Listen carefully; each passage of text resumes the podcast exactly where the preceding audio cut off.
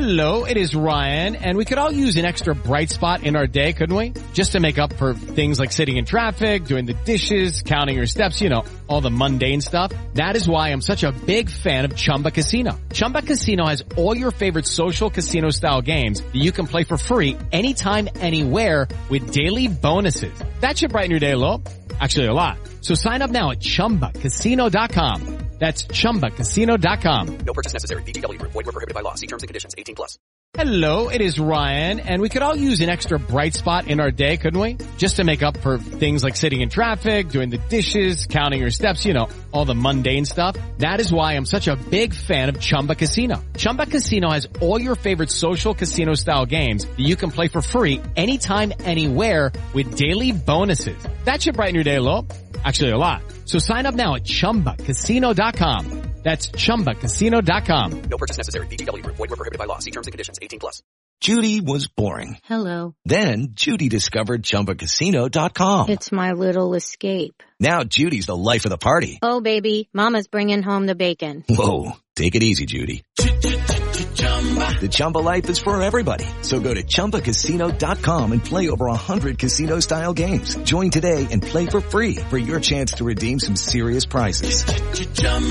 ChumbaCasino.com. No purchase necessary. Void were prohibited by law. 18 plus terms and conditions apply. See website for details.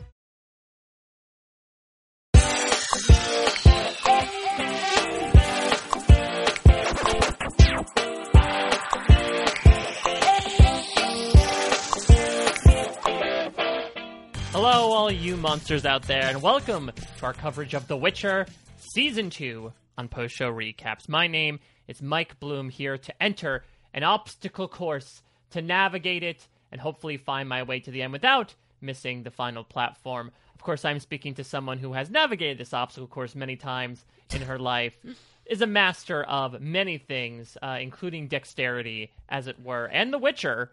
It is my co-host for this and my lovely wife, Angela Bloom. Hi, Angela. Hi.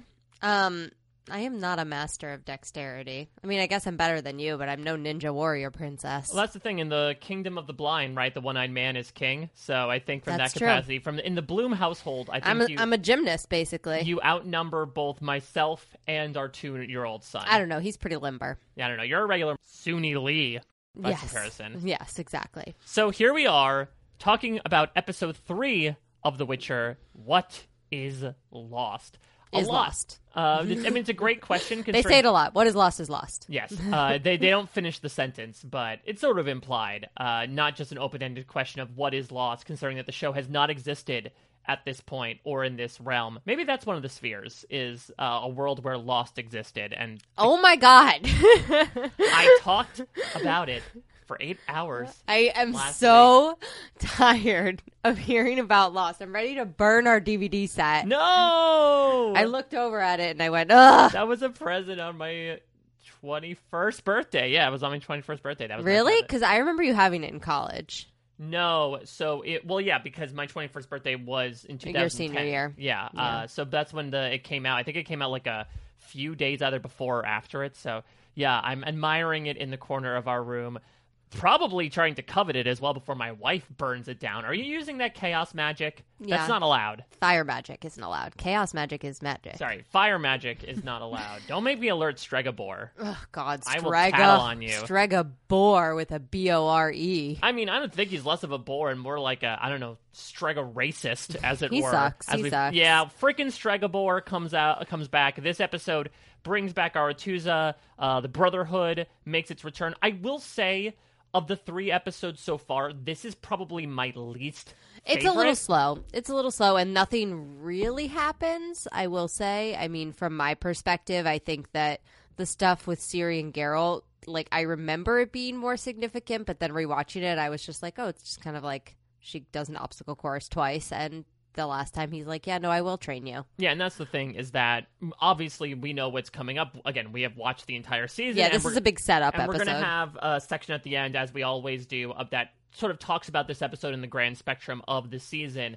But yeah, I mean, it left things on a big note in last episode, right? Between Ciri and Geralt surviving this weird Eskel-Leshy Mm-hmm. hybrid attack, and then also Ciri saying, okay, listen, I, I need you teach me your ways, and it ended with that you know shot of her trying to follow his sword motions, Yeah. and so this episode continues on that as well as Yennefer attempting to get her groove back, uh, having lost her magic, or at least get back to her roots. yeah, at least since the Battle of Sodden, you know, she's a very lost individual. What is lost? Who is lost? More so in this case, with Yennefer, and so uh, Mm-hmm. Her sleeves. uh, yeah, I will also say, uh, obviously, her outfits pale in comparison to her like Laney Boggs uh, after makeover look from season one. Yeah. Um, I love her lounging around Aretuza. Yeah, look. they're her her casual wear that she wears. Is absurd. I love like the slinkiness of. She's not even wearing a top. Like she's just like it's like so it can't be comfortable, but I guess uh, maybe it that's is. why Stregobor was like so ticked off at her because he's just like super conservative. No, I think like, he just she's showing too much skin. no, he just likes power. He's the he's a jealous little power hungry loser.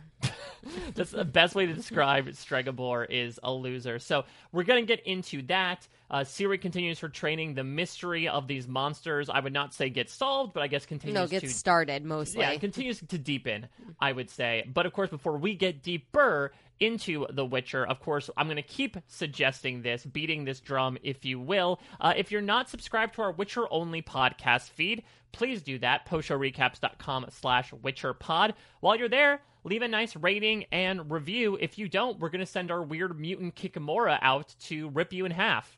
Uh, just as a friendly sort of recommendation. It's a Leshy. Yeah, well, there's the there was the Leshy, and then there was the Kikamura that ripped the Leshy in half. I think that was the Leshy. What? No, there was another monster that ripped the Leshy in half. Anyway, continue your your situation. We'll get into that in a little bit, uh, as well as we're accepting some feedback as well from both a spoiler free and spoiler filled perspective. I'll read those throughout the podcast. You have a couple ways to do that. You can write into Mike at postshowrecaps.com, as well as if you are a patron at the $10 level in the Post Show Recaps Discord, uh, there's a special channel for The Witcher. And so there's been a lot of talk going on there uh, amongst people who have watched the, the series to varying degrees. So if you want to have a good conversation with fellow Witcher heads, I'm not sure what the name is for Witcher fans. um Witchers? Yeah, like, I don't know. Witcherers? Witcherers. Uh, if you want to have a conversation with that, that's another incentive to become a patron of post show recaps. We are entering a new year. The first of every month is always a good time to become a patron if you have the means to do so, because uh, once you know the first of the month rolls around, that's when the auto renew happens, and so you really do get your bang for your buck from that perspective. As a little ditty will tell you later on in this podcast, toss a coin to Patreon if you're able to. Patreon.com slash post show recaps. So, all that being said, let's get I just want to clarify before we get to it Please. later. It's not a Kikamura. It's a new monster Okay. called a Mirapod. Mirapod. Okay. Like a centipede, but like with a monster. It's a skull of a wolf, ram horn, segmented centipede body, and a lot of eyes. Interesting. Yeah, because I do believe It's a new monster on the continent. But I do believe in a future episode they call it a Kikamura for whatever reason. Maybe that maybe it's different. it, it is different because I think that's another spider-like creature. Not to spoil again the rest of the season too much, but I no, these believe- are all like mutated versions of existing creatures. so Mirapod is what it's called. Myr- myriapod. Myriapod, like a myriad of I pods. knew it wasn't a Kikamura.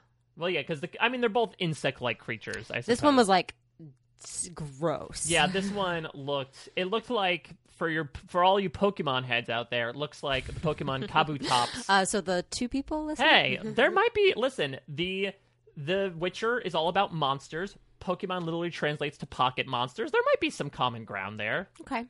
So for all of you out there, just put that in your mind's eye. But yeah, that thing is freaky. We're gonna get into that. But first, we got to present the straw man argument, Mm-hmm. as in the argument that Ciri is having with the straw man.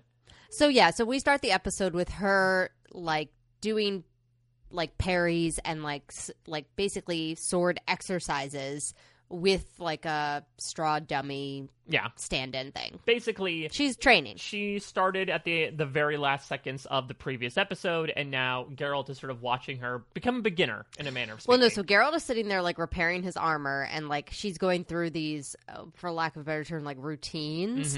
Um, Mm-hmm. much the- like another yeah. uh, Netflix series, the OA. They went through the motion Oh or my whatever it's god! called. The yeah, yeah, yeah, movements, the, movements. Yeah, so she's going through the the movements. Um, but yeah, she's she's doing like training, and she's getting frustrated because she can't do this one move where she like throws the sword and catches it, and he's Yeah. just like, "That's enough for today. Like you're tired." And that's that tough thing too, right? From like a coach or even a parent perspective of I can tell you're tired. It's like, but I'm not tired. Yeah. No, I think the thing here is also Ciri expects because she's everything. I don't want to say everything's been handed to her her whole life, but like she expects to Mm-hmm. I mean, like certainly the Witchers think that's the case.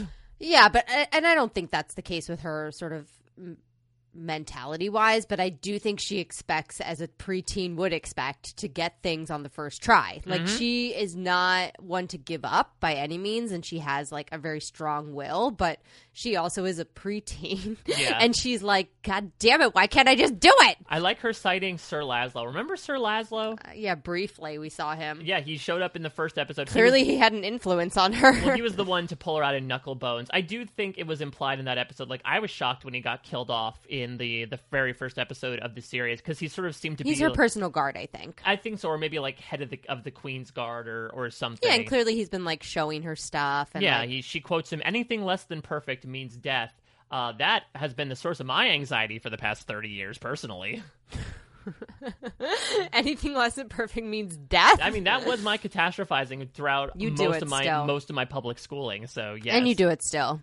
But we should mention here that Ciri has a moment right out right out of that So Raven. Of, uh, she Yeah. just suddenly has a flash, a vision. Uh, it's been a while since Yeah, we- she's just standing there, and all of a sudden she just like stops, and she sees like in this like red. The way they cinematography wise do Mm-hmm. it is like this sort of like flashing red, yeah like overlay to what she's seeing yeah, but it's um, basically her POV as she's being Dragged. pulled through a snow a snowy forest. Yeah, in the woods. But we should also mention here because so we we got this a little bit in season one i feel like where Mm-hmm. ciri had these visions right like she uh asked Yeah. geralt who yennefer was like she saw him she saw yennefer at the battle of sodden Yeah, but i feel like this more so confirms and maybe i'm misremembering season one but this more so confirms to me that she can sort of see the future Yeah, yeah, yeah. She's having these like flash forwards almost where she's, you know, can see what's happening in the future. I think there's other visions that she has as well and dreams which are a little bit more like right, because there was the infamous dream when she went to Brokilon Forest, right, where she was Yeah, like yeah, in front of the giant Yeah, so I tree. think she has some other dreams that are a little bit more like high reaching, like philosophical prophecy type dreams, but these are just sort of like, hey, this is coming up. Get ready. Yeah, exactly. So I was also a bit surprised that we stayed in Kaer Morhen for this. and spoiler for the rest of the season, we're going to spend a good amount of time in Kaer Morhen. I'm glad that we did because, again, the set is so freaking beautiful and it's like a mm-hmm. nice, you know, hub and means so much to characters like Geralt. But I was just so used to, again, the sort of stop and start nature of the first season where it seemed like we were in a different place every episode. That Well, was- that's because every episode was like vignetted. You That's know, exactly like what the it was, Last yeah. Wish. You know, where it was like uh, this happens, and then the next episode this happens. You know, so this is a typical serialized thing where it's like it was serialized. we spend half of the episode one place and half of the episode another place, bouncing back and forth. So I don't get tired of Kaer Morhen because we're Yeah. also in Aretuza, we're also in um, Zintra. You know, we're Zentreya, please. Zentreya, Our we're- elven listeners are not happy. yeah, well, and we're like just bouncing around, so I don't mind it as much. There's a lot of scenery, but um, And also due to the fact that again, we would assume that these Witcher characters are important. We like barely got to see people like Mm-hmm. Coën and Lambert last episode. We get to know them a bit more. Uh, they are sort of, I think, a bit ubiquitous. Mm-hmm. Like I, I could not really tell them apart in terms of personality. They both just seem like hard-headed hecklers. Of yeah, they're just especially. like they're witchers, and they're just kind of like the jokester ones. But they do they. I think they like Ciri, but they kind of pick on her like you would like a like a little kid, you know, Yeah, like and- they're and- teasing her. And Ciri's good at giving it back. We should also mention here, actually, let's talk about the Ciri wardrobe. I love it. I mean, I I really enjoy it. I Yeah, re- I, really love her Elsa hair. I love her corset. Yeah, the I leather, the leather corset really does tie it all together, Yeah, quite literally. It's very cool. It's very like what you imagine like Katniss Everdeen should look like. Yeah, you know, and, like and, it's, and it's awesome because if her true transition is I'm not just this, you know, damsel, this Yes. princess, I want to be someone who fights, then I she think, doesn't care what she wears. Then That's I think the vibe. literally shedding it and taking on more uh, of a useful uh, set Well, of wear yeah. when it comes to that makes sense. And that's why I think they have her in that white dress in the beginning to make her a little bit more princessy, and then like it's a stark transition. Whereas in season one, I do feel like she wasn't super princessy. She wore that cloak a lot, but she wore pants, which was nice. Yeah. Luckily, Um, she wasn't running through this like cold, dark. Yeah, luckily the day that she had to run away, she was wearing pants. It was that knuckle bones. That's Yeah. what it, it always comes back to knuckle bones. So while you say that Conan Lambert, you know, definitely teased Ciri, I think here there still is a bit of resentment. It seems like Lambert in particular. Yeah, Lambert, for sure. blames Geralt because since he brought Ciri in, he feels like that's when like the the misfortune. Yeah, out. and what he doesn't realize is that Eskel was always going to come back as a Leshy, Yeah. and he should be happy that Geralt was there to kill him because otherwise they'd all be dead. Yeah, but Lambert again just sees Yeah, he just Eskel sees- as Eskel, not he didn't see the final Yeah. form, and so he basically is pissed off at Geralt for killing his brother. Yeah, and I think that Coën's a little bit more like, um, a little bit more understanding of the situation, and obviously Vesemir was there, so he and he we'll see what he's doing. So speaking of Eskel, In a bit. really interesting thing here. Geralt's walking through the hall. Yeah. And he has his own, yeah, his own little flashback where he sees, and we see this sometimes happen, right? Where like it plays out in front of Mm-hmm. you, uh, where he and Eskel, I guess this is happening during one of their many winter Yeah. breaks, and there was uh, a a bit of you know a little bit of back and forth, and I think what some people thought Eskel was going to be coming into this season, we got to see a smidge of that. He was yeah, not a brooding Well, a-hole. and I think this also proves like what we were saying last episode, where we say that you know the version of Eskel we got was the version that had already started to be taken over by the Leshy. So Mm-hmm. he's like he's a bit poisoned in the mind, and so this version of Eskel is a little bit more lighthearted, is sort of a companion to Geralt, like a fun bro. And they're training, and, and Eskel's like, I don't want to train anymore. My arms hurt. And Geralt's like, Nah, we're going to train some more because until all the monsters are gone, we don't have a job. So here we go. The weird thing is, uh, they ta- they recounted time that they got in trouble with Vesemir for Mm-hmm. tying a string on a bumblebee's leg and a jug. I, I, mean, don't I guess I, I guess for monster hunting, like Vesemir is not into. this is clearly like a book reference or a game reference, and I don't know. I know. I mean, I think it's it's more so like uh, you know when kids used to like Yeah, pull the, seems like the wings Easter off egg, of though. flies, like a little a little sociopathic in terms of mistreating animals. yeah. Also, Eskel's eyes here, we get a really good view of them. He has a like a kind of half teal, half white vi- vibe to his eyes, which Mm-hmm. I like. Um, whatever contacts they use there were cool. Yeah, so there's also an interesting line here where, you know, uh, I think Eskel tells Geralt, you're just like him, and Geralt replies, we're all just like him, which, Yeah. again, It's really, true. really implies, and this is going to inform Vesemir's real sorrow that he feels this entire Mm-hmm. episode, is this feels different than what we got with Deglin Yeah. and Vesemir in They're like a Wolf. true family. These guys. Yeah, because it was just Vesemir and like these four guys. Yeah. Uh, you know, these four kids. And so Vesemir, I think, really did serve as more of a father figure to them than someone like well, Deglin there were other Vesemir. there were other ones, but they dead now. Yeah, and Vesemir was the one who like they saw firsthand, right? The one that said, "Okay, you're with me now." And so it really is a parent-child relationship. I think more so than any other combination of you know Witcher Right. elders and Witchers that have existed prior, just due to the circumstances. Yeah, faux show. So we see Vesemir is doing some CSI work on Uh, Eskel, right? Vesemir is ripping the bark off of Eskel's decaying body. Luckily, no bugs in this one. Yeah, so I think that what he's trying to do here is he's trying to find a scientific, and he says it. It's like I have. There has to be a scientific reason why this Leshy mutated. Like there's, I don't, I don't understand. We need to find it out. And he's like, the reasoning he gives later is because that he needs to know. And he's just like, if this was your kid, wouldn't you Yeah, go to if- the end of the world exactly, to figure if out what happened? Died in an unsolved murder, like you it want would to bother. out. It would bother you until you found out. Exactly, especially with considering that it's something that you felt you could stop, right? You're got killed essentially by a monster. Your job is to hunt monsters. Yeah, but I do think that this is a fool's errand because he's trying to figure out a scientific reason for a mutation, but I think that's kind of to show you what's going to happen later. All right, so let's get into Aretuza. So let me just bring this up right here. Let's talk about Istredd because we like barely spoke about this guy in our season 1 lead up, and it's because I don't know, I've never necessarily liked the character. No, and I think he comes across in season one as a little bit of like a um, He's like a he's a weasel in he's a little bit of a weasel. He's a little bit of somebody you like don't trust, but you also like you're meant to love Yennefer, and she feels betrayed by him. So you Right. feel betrayed by him. So, pe- for people who don't remember, uh, Istredd is one of the very first magical people that Yennefer meets. Uh, she accidentally makes a portal, like back when she Yeah. was, you know, uh, working amongst the hogs, and she finds Istredd. Uh, she ends up attending Aretuza at the same time that he is under the tutelage of Stregobor, and they carry Yeah. on a relationship while both serving as spies, essentially, for their respective schools. Yeah. And then it basically, it all comes to a head, I think, in episode three, right, where, you know, yeah, the big thing that he tells Stregobor that she feels betrayed by is that she's one quarter elf. yes, and then Where she's never really said anything to him to Tissaia that like was personal. Right, it was more so, hey, this is what Stregobor Yes. is doing. And then what really comes out, I think, what pushes Yennefer in a big direction, right, is Istredd saying, well, even if you had gotten made over, like, you would still be ugly, you still wouldn't be happy. But I think that certainly is the bit of the straw that breaks the camel's back to have Yennefer undergo that transformation that really defines who she is moving forward. Yeah, she's like, F you, I do what I want. But that being said, we, we don't see that much of him actually after the fact, and it's because again, much like you know the the Aretuza students do their own sort of residency, it seems like He's a historian, so his he- whole vibe.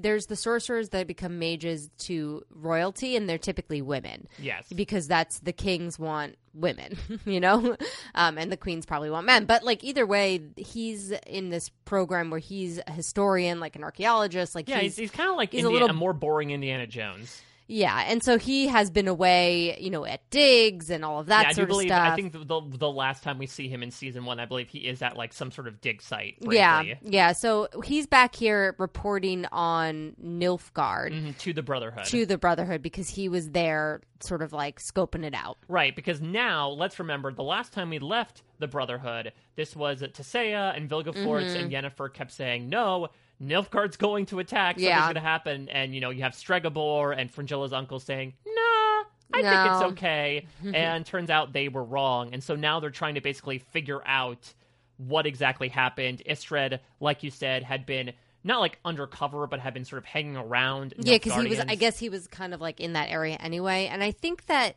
as a historian, he kind of has like that.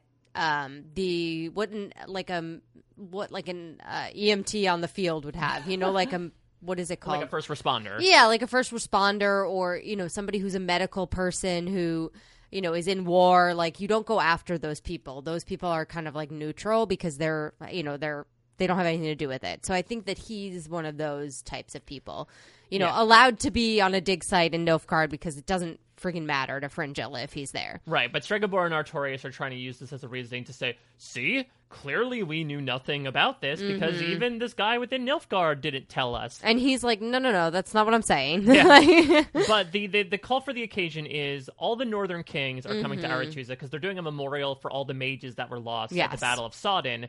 Uh, and so they're trying to get some sort of answers. Uh, we find out a bit of what's happened off screen since episode one. Uh, Tissaia tried to mind F Cahir, and apparently it hasn't worked. yeah, well, she did that a little bit in the first episode, and she just, I guess she kept doing it again. Yeah, I mean, Cahir clearly wasn't happy at the time, No. but clearly she's been trying and trying, probably to get the, the location of Yennefer Yeah. out of him. But it seems like there's some sort of magical barrier in his head. Yeah. Uh, and here's Stregobor is really pumping out his anti-elf agenda. Ugh, yeah, he sucks. He's just like, oh, you know, um, Yennefer's one quarter elf. Like, she, you know, that's why she, Yeah. whatever. And there's and there, there's also this idea, right, of oh, Nilfgaard's dangerous because it's in league with the elves. yeah, exactly. And elves are always up to no good. exactly. Um, And speak of the devil, which is what Stregobor would call her, here comes Yennefer. yeah, she just like walks in. She's Yeah. like, hey, So this is interesting because what it's mentioned in the very next scene, according to Tissaia, is that it has been about a, a month. Yeah, since Sodden. So I wonder how does that play into like the timeline of episodes one and two with Yennefer? so I think one and two with Yennefer come pretty soon after the Battle of Sodden. Yeah, I would imagine it's, it, it only took a few days for her to be captured by Nilfgaard and then like make her way over to Yeah, but the then she station. says it later in the episode that she spent the better part of a month trying like scoring the continent trying to get her magic back. So Yeah. it's stuff that we don't see, but like once she's met with the deathless mother, she's left uh, them Francesca and Fringilla, she spends that time between then and now trying to find her magic and then can't, so comes to Aretusa. Yeah, something I do. Which seems like she should have done it the opposite way. yeah, I, mean, I guess at this point, I mean, She also doesn't know that they think she's dead. Like I think she, she sort of like assumes that they've they've moved on and she's just kind of like out there, I don't know, dealing with her pain or something. Yeah, it is interesting though. I mean, to Stregobor's point that he'll bring up later, she does not have the highest thoughts on Aretuza. Uh, she is not as firmly anti-brotherhood as someone like Fringilla, but I would imagine that Aretuza is not something a place a place that she has great memories associated with. No, it's not like she's she's not like the other ones that they come back there immediately. They're they're that's their almost like their Kaer Morhen, you know, Yeah. they're they're gonna come back for their alumni reunions. But she's kind of like, eh. Well, Tissaia is thrilled. If we're talking about parent-child relationships, she oh is. yeah, because prior to this, in the beginning of the episode, she basically has decided that she's dead. Yeah, she puts her name on the little like list that they're going to be reading out at Mm-hmm. the ceremony. Yeah, so she's pretty stoked. Um, but she, you know, this is where we hear from Stregobor that he's like, no, no, no, like she's back, but she's clearly a spy. What's interesting is, and something that kind of frustrates me, it's one of the, the frustrating parts of pop culture in general for me, is the, oh, I have something to tell you, but due to circumstances, I'll never end up actually telling you. Like, it's clear Yennefer Oh, yeah, wants yeah. to tell Tissaia that she no longer has her magic, but Tissaia says, no, no, no, I have something to say first. Yeah, and Um, she, so I'm so I'm glad that later she says that she knows she doesn't have her magic Yeah. because I would I would hate for it to be an, a whole episode storyline. Um, yeah, where they think she has her magic, but she keeps doesn't. trying to say it, uh, but basically, Tissaia interrupts her to say, "Listen, really appreciate what you did at Sodden. Gonna have to say that Vilgefortz takes credit for it. though." Yeah, exactly. Because they don't want her to be in a position where, um, you know, th- they could use that against them. and not only that, but Tissaia and Vilgefortz are now jockeying to sort of, I think, they need the take the yeah, win. ov- yeah, overtake Stregobor and Artorias to sort of lead the Brotherhood. Yeah, as it so were. they need that little like boon of we we did this, we saved the continent. Um, Jen- Yennefer did, but uh, we did it. Exactly. so let's go to Cintra here, Zintria, as it probably is Mm-hmm. called, due to the 4,000 elven refugees that live Yeah. here now. And we sort of like come upon Fringilla and the general of the Nilfgaardian army, basically. Yeah, because this is an interesting position for Fringilla, right? We talked about this last episode about how this gives her an opportunity to Yeah. find power where someone like Cahir might have overshadowed her previously, and now she is someone who, you know, is is. She's running the show. Yeah, she's being consorted with. She's sitting down to broker an alliance with Francesca. I mean, there are several worried parties on all accounts. Filavandrel has this conversation with Francesca Yeah. where he's like, it's great that elves are coming in. Uh, the other elves are not very happy with this, though. Yeah, and like he also, this is when we, we find out that Francesca's pregnant as well. So we get Or at this- least she's like really showing at this point. no, but I think she in the conversation with Filavandrel, she mentions it. Well, yeah, she, I think she puts his hand on her belly. Yeah, exactly. So, you know, we are then to understand that she's pregnant. But either way, I think also we're understanding that they're a couple.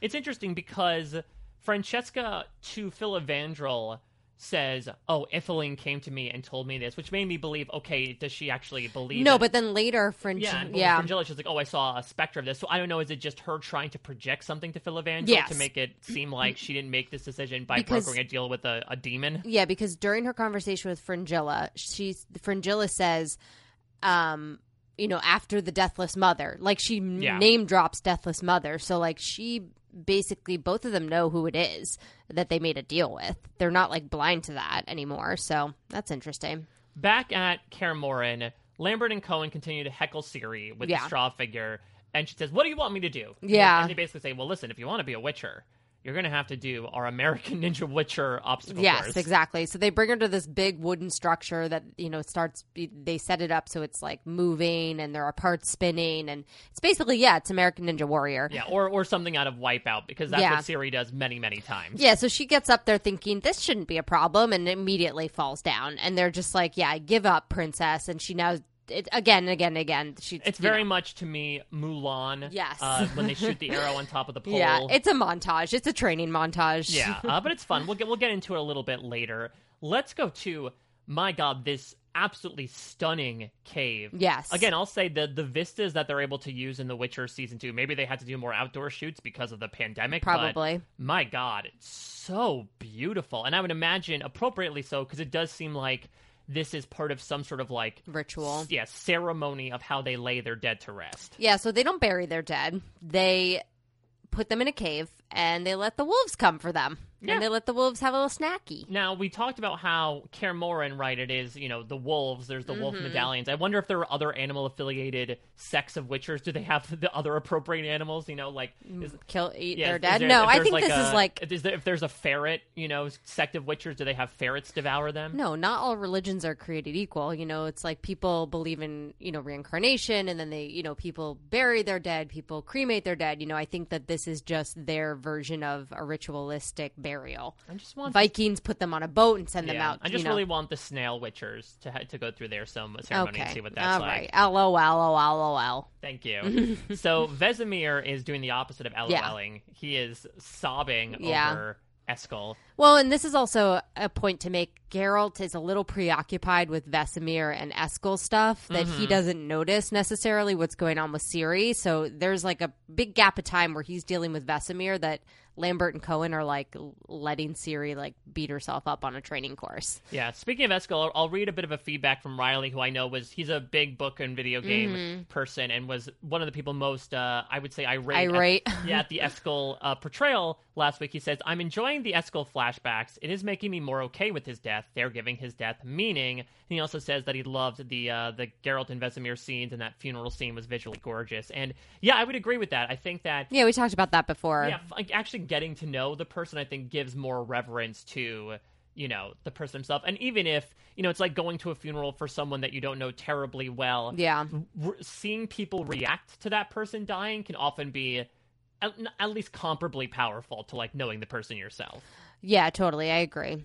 So this is an interesting conversation that you know Geralt and Vesemir just sort of sit down here. You know, I think Geralt has Nivellen's words from episode one living rent free in his head, right? About how the Yeah. continent is constantly changing under their feet. Uh, because now he's starting to realize that that is more true than he initially thought. Yeah, and we'll get into that later in the series, but Vesemir even says like maybe there'll be another conjunction and everything will change again. Yeah, and Carol just gives a look like ruh Yeah, he's like, please no. So yeah, the wolves arrive, and it seems like they're they're just gonna leave them to eat that. I'm, do you think the wolves are gonna be satisfied by this particular one? Because Nah, I mean- mostwood. there's there's goop under there, remember? I guess there is some meat to be had. Yeah, I just got peel away the bark. Yeah, they can do it's that. like- it's just having. I guess they're going vegetarian for this one meal. yes, exactly. So Yennefer is at I don't know the Aretuza hot tub. No, this is like? that. This is the the springs underneath Aretuza. So this is the eel water. Yeah, I think that this is the magic water of Aretuza. It's not necessarily that big ceremonial pit that yeah, we where see. where those failing students get turned into. but I think there's probably little like springs throughout the basement of Aretuza. That's Yeah. what I like to think. So Yennefer is going to attempt to you know start the jacuzzi up, but This is one thing I love about Yennefer is that she's trying to get her magic out of the conduit. She's that's what she's doing. And so Mm-hmm. oh, she- that's I didn't even realize that. That's a very good point. yeah, she's not trying to heat it up here. She's just trying to like pull magic using the conduit so that she'll get her magic bat. So she's speaking elder, speaking elder, and then she just yells "fuck," and I just love that because it's like very much like what uh, you know I would do if I were you know it's like it's Yeah. not your typical fantasy person's reaction to being frustrated. I mean, it's also not that different from Ciri's reaction in the beginning of the episode, right? Of just trying something again and again. yeah, and but she being- doesn't yell "fuck," which I love. Well, that's because Geralt's there, and she doesn't yeah, want to. she doesn't want to upset Dada. get time out, get grounded uh, from doing that. So here comes a whole coterie of mages, including Triss, uh, Sabrina. I don't know who the th- I forget who the third one Other was. one. An other one. Well, because Sabrina. The reason I remember Sabrina is because she is a mage, and Sabrina the teenage witch. Yeah, no, but Sabrina also was in the in the Battle of Sodden, the one who was taken over by the worms. Right, they they snuck in these odd little like bright glow worms that essentially brainwashed people to become suicide bombers. Yeah, like essentially within the walls of will. Sodden. Yeah, so she, I like the interaction between her and Yennefer though, because basically, like, she's like, "Oh, well, you made it." Like, she's like, "Oh, delightful to see you too," and then they hug. They're like playing like at being enemies, because I do think while they were at school, like they, Sabrina was a bit of a mean girl. hmm Well, let's talk about Triss on that Mm-hmm. note because. So I'm trying to remember. We knew that obviously in the beginning of the Yeah. series, Triss was worse for her, but I'm trying to remember what happened to her at she was, Sodden. she was just in the battle, but she was on, she was like lit on fire, basically. Mm-hmm. I mean, she has burns all over But her. not by Yennefer's fire magic. No. Yeah, so she just had a lot of issues, and it seems like she is still a little shaken, right? Right. Uh, she doesn't want to go into Well, because remember she's making that root thing in the gate, and then they Mhm. light it all on fire. That's what it was. Yeah, yeah, yeah. Uh, and yeah, there's this. She doesn't want to go in the pool because she's embarrassed about her scars. that's what you think it is? Yeah, they say that. She's like, I'm not ready to show my scars. Oh, interesting. I thought it was more so like from a from more of a psychological perspective. yeah, it is, but she doesn't want to. Sh- that's because she doesn't want to. Right, I guess more so of this idea of like I'm not I'm still a little traumatized by what happened and I'm not ready to flick yet, you know? A little bit of both, but I do think it has a lot to do with her scars. That's why for the rest of this season, she's wearing these outfits that are mostly buttoned up to her neck hmm because she's just a little like she doesn't want to see it. So this is when Stregobor, speaking of fire, he uses fire to tell a speech to like his little lackeys. Yeah. Right? He talks about Falka, uh, who was essentially this like quarter elf girl Mm-hmm. who whose mother died at the hands of a king. So as a result, she slaughtered not only kings but you know, peasants and commoners and Mm-hmm. everything, and incited this big rebellion. And Istredd walks in, basically being like political fact check and being like, "Oh, I'm gonna I'm gonna check your sources." Yeah, that's like that that's one." not exactly what happened, my dude. But um, I do think that he's one of those people that um, Istredd is anything that's not the truth, like he doesn't think is appropriate. Um, but yeah, I think that this is a pretty cool story to hear. And it's interesting because Istredd is going to just say he tries to give what he believes is his objective perspective, right? That Falka was just an innocent girl who was trying to readily recover her throne.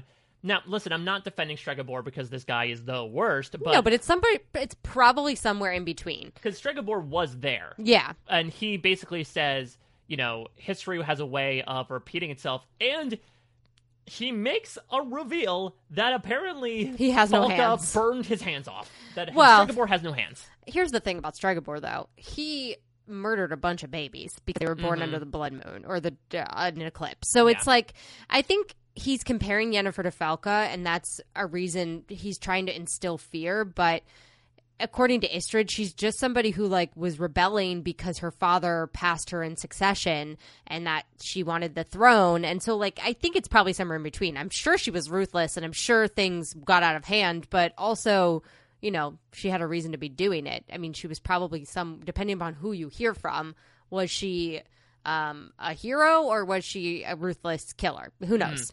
Yeah, so But it's how he's saying it to make to prove his point. Of course, it's all politics. That's what the Brotherhood really, I think, helps bring up Mm-hmm. a lot of political situations, which I will admit was one of my least favorite parts of the first season. Uh, just Yeah. because it's like, oh, there's magic and there's this fun stuff going on with monsters and witchers. I don't know if I needed yet another medieval show that deals with the inner politics. It's, Yeah. it's more interesting this time. Like you said, I think there were certainly some modern day connections with taking a story and either you know taking the main character and spinning it as them either being a hero or a villain. Yeah. This also does beg the question, though. Listen, Stregobor is a very good wizard. Do you think he actually got his hands burned off, or is, is he faking? I truly have no idea. That's and that's the thing is I do I would imagine it isn't within his wheelhouse to fake this gruesome. yeah, yeah, yeah. Well, he's faking having hands, so which one is it? Who knows? Yeah, exactly. Like it could be that he faked not having hands to sort of prove a point. Yeah, exactly. Like who are you going to believe, my student or me who has no hands? Hard to say. Hard to say. Um, but yeah, I, I don't. I that nobody likes him. Yeah, exactly.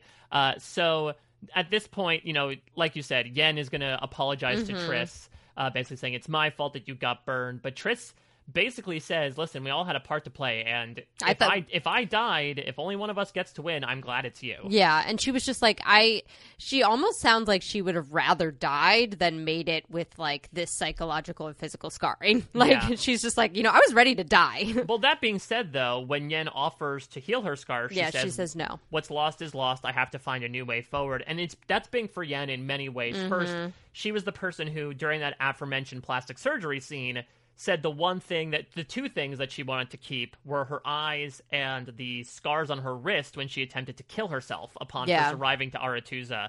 Uh, so I think there is a bit of resonance there between the two characters as to, despite a scar being an imperfection, like It's almost an imprint of a memory too, Exactly, which yeah. helps mold you and and it's, a- it's a you. reminder of where you came from. Well, and it's like you think about like being bullied as a kid. It's like you would love not to have those things happen to you, but at the same time, they molded you into a better person who's more feeling, who's more you know understanding of people's faults and all that sort of stuff. So I do think it's very similar. But Yeah, and also it deals with obviously her current predicament as well, Mm-hmm. right? Of no use trying to get back what you lost in the form of your magic. You just have to find a new way forward, and she will in a big way at the end of this episode. Ah, yeah.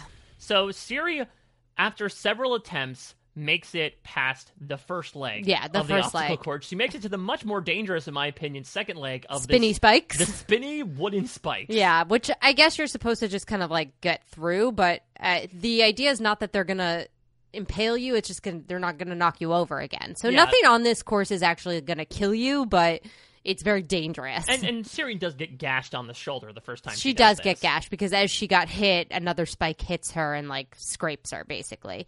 Um, but she falls down and and is kind of like they're like, okay, well we're done. Clearly you need to give up, princess. You know, Yeah. and they kind of like again are sort of teasing her So about pack up, go home, you through. Mhm, exactly that. So let's talk about this Fringilla Francesca scene. We mentioned it previously, but really interesting friendship yeah, so they between these two. they both are agreeing to be partners because I think that, and then neither of them are saying neither of us have ever felt that relationship with someone else. So Francesca's like, you know, I've had leaders, I've I've followed, I've led, I've you know been I've been a, a like a um I don't know, like a tyrant or whatever, but I've never had a partner. And she and Fringilla's like, yeah, me neither. Let's see how it goes. Yeah, well, to that point, I think it also helps that they find themselves in similar positions of women who Yeah. now find themselves in power after having worked under men that they are not necessarily believing in the most. You know, Yeah. with, with Fringilla, it was Cahir. With Francesca, it was obviously Phil Filavandrel. And to that point, let me bring in some feedback from uh, Stefan Johnson, who says, you know, the author, I believe, has daughters. One of the best parts of the novels is how he shows the different strengths of women and makes Yeah. it feel natural, not forced.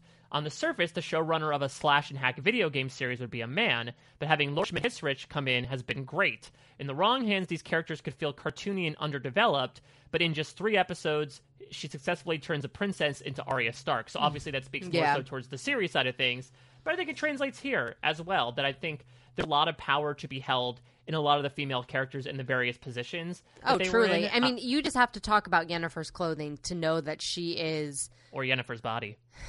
Shut I think up. I made that joke last you, week you too. did. But yeah, so I think that like even from the beginning, her outfit that she is wearing when she enters after her transformation is a high collared Mm-hmm. black dress. Like she's not wearing a slutty Jessica Rabbit Yep. like Yep. cleavage boob situation. I mean, she wears that here, but even when she wears it here, she never has But makeup she's at on. home.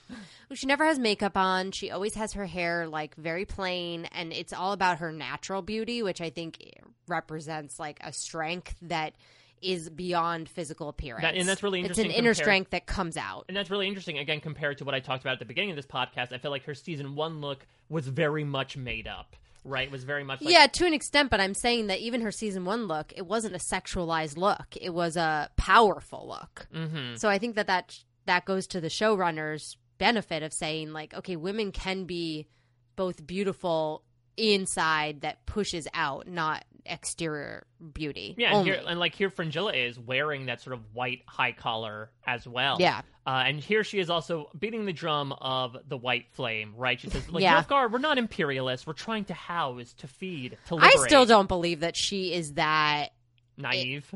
Yeah, that she is that believing in the white flame. Like, I mean, I think she feels grateful that Emhyr gave her the ability to use her chaos in a way that wasn't done at Aretuza, but I do not believe that she I think she's using the white flame as a way to gain power. Like I Hmm. I just can't believe that she actually like she's too smart for that. Yeah, you don't think that she would be Like a cult- yeah, think- like I a think- I- cult That's leader. the thing is, I think we're missing something. Like, I feel like we barely got to know Fringilla in Mm-hmm. season one, especially at Aretuza, and so either the White Flame is just real good at what he does, or think a little bit of some both. part of her personality that feels like there was a need or a hole that had to be filled by him. Maybe because I do think that she was. I mean, she talks about it. I think not in this episode, but you know, in previous episodes in season one, where she says he let me use power that I didn't have, that I wasn't capable of using because of what Aretuza taught me was right. You know, she says that that's why she followed him. Mm-hmm. So she also says that she was put when she's tied to the thing with Yennefer. Mm-hmm. She's like, I was put into oh yeah, this. the the the, the playhouse. Yeah, I was put into the playhouse. I was also put into this position in Nilfgaard that I had. It was just her. Like you imagine, like Mm-hmm. if Yennefer, like imagine what Yennefer would have done if that was her. Yennefer Yeah. had kind of an easy road at Aedirn. You know, like she was like. Uh, just kind of dealing with court politics. Fringilla had like a usurper. She had like this whole like shit show at Nilfgaard to deal with. So let's talk about Yennefer and the Menifer, as it were, Mm-hmm. because Yennefer is basically just going to have like a run through of a bunch of different guys uh, while she's just c- kind of ra- roaming around the basement of Aretuza. Uh, first up is Vilgefortz, who yes. basically is like, "Yeah, I'm sorry, I take credit for all your good work." And she's like, "Are you?" Yeah, and well, she bluntly replies like, "Oh, politics require a certain type of person."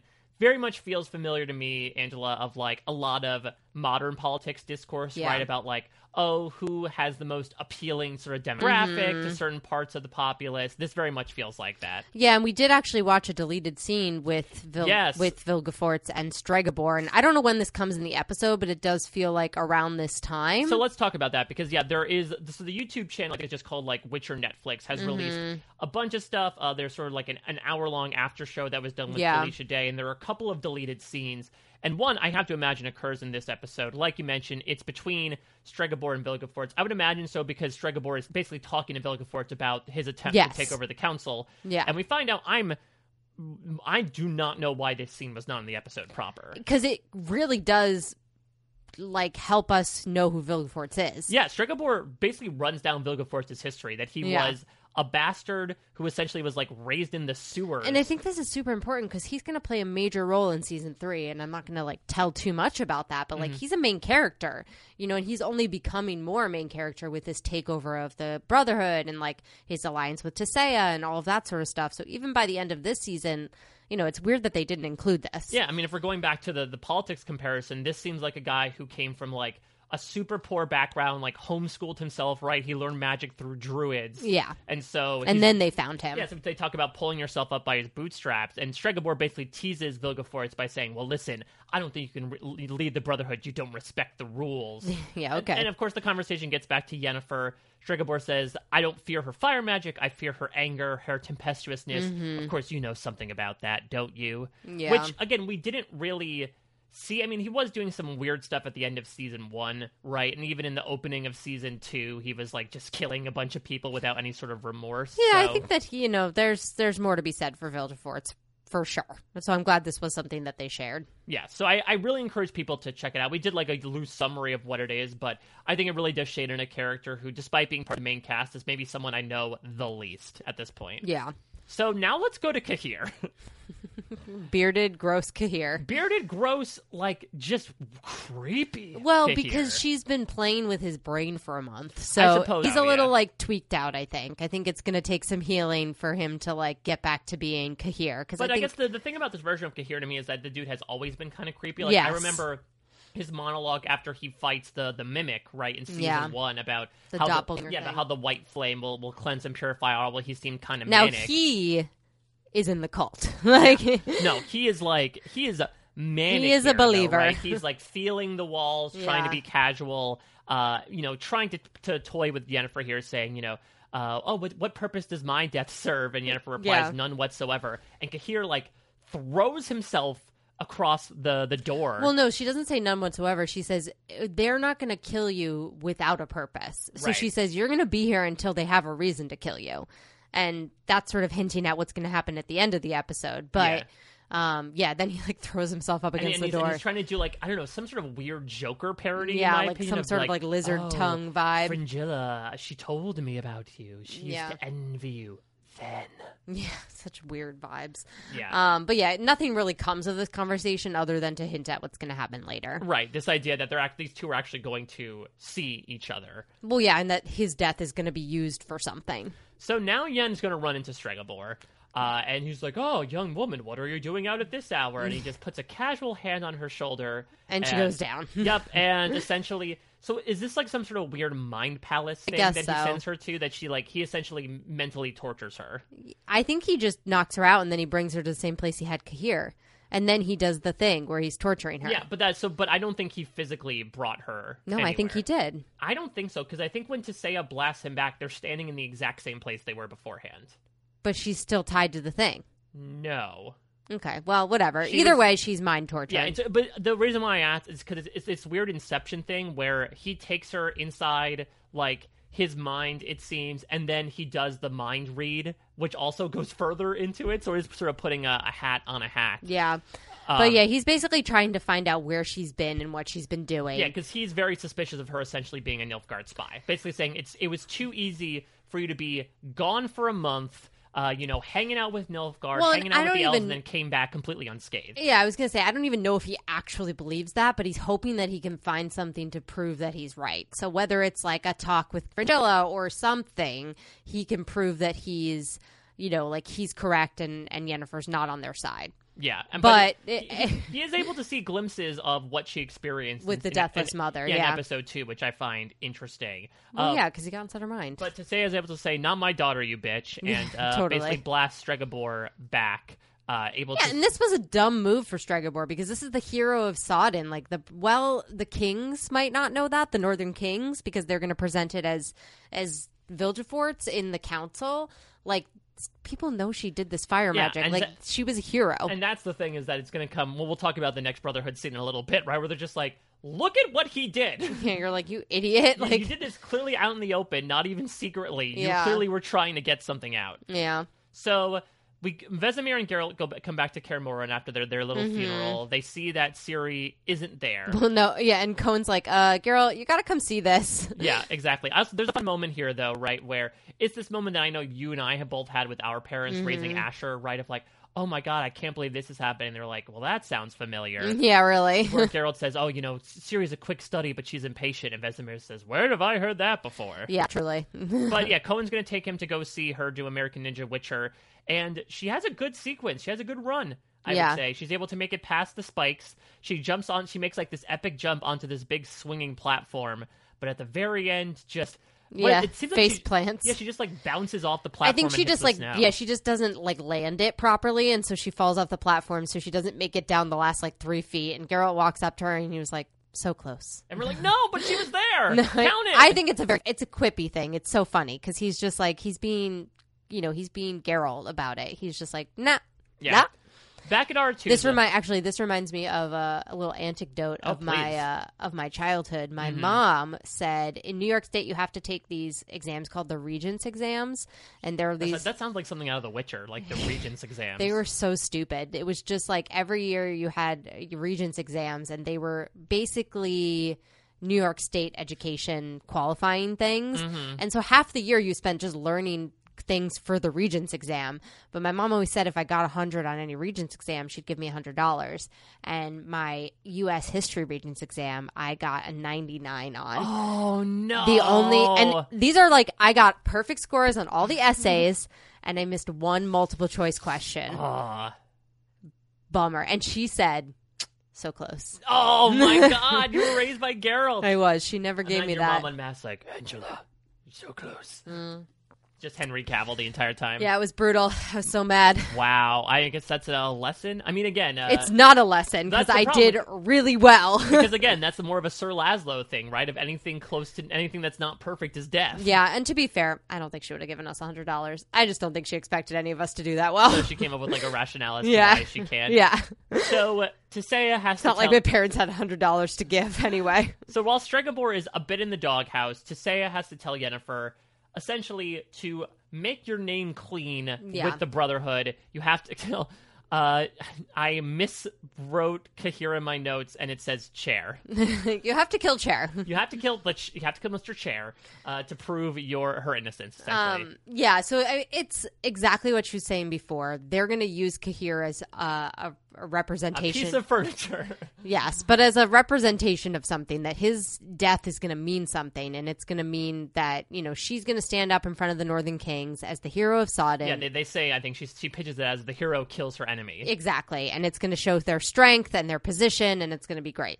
Yeah, and but Yen says, I'm, you know, damned She's if I do, damned if I don't. Yeah, she's I, this is going to give Stregobor even more Yeah, 'cause then she's ammunition. gonna say, "Oh, look at her! She killed him with no remorse. Yeah. Clearly, she's a spy." Yeah, exactly. So I think that they're, you know, it's eh, you don't win in this scenario. So essentially, she's saying, "Oh, you want me to kill a man in cold blood for nothing." yeah, Uh, but Tissaia notifies Yennefer here that she knows that she lost her magic. Yeah. I know you to your core. Your pain is my pain. yeah, and she's like, "We're all in pain, okay?" Tissaia. That there's no no privilege pain here. yeah, right? exactly.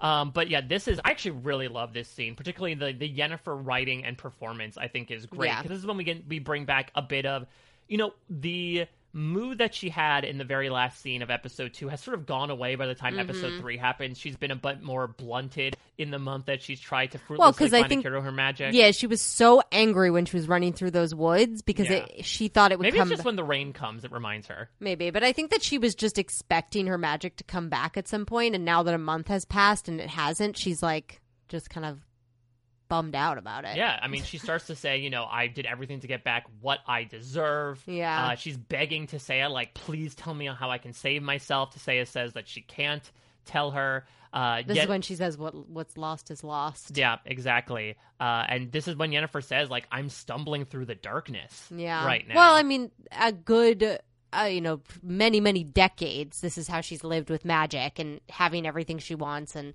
Tissaia also says here, she's like, you had power and it wasn't enough. yeah, that's the thing. I think Tissaia brings up a really good point. she can never be it's not- it's- satisfied. exactly. It's not. I mean, she needs to rewind to get that magic back. Mm-hmm. It, it's not like you weren't a person before you discovered your magic. That essentially Yennefer has always tried to, and we saw this throughout season Mm-hmm. one. Like she is never satisfied. She constantly has a hole that needs to be filled. Yes. Whether it's becoming magic. Whether it's you know having a way to get her fertility back, uh, you know whatever it may be, it always seems like she is she you know um, mounts one peak and then she's like okay what's the next highest mountain You know what? to climb to be fair, I relate.